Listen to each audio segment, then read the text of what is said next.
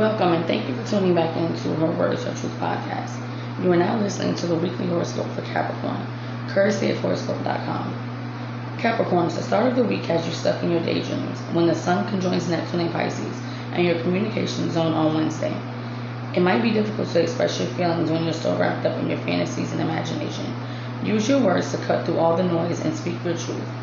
Continue to find new ways to express your emotions when the new moon is in Pisces on Saturday. Feeling extra sensitive, you might become easily jealous or hurt.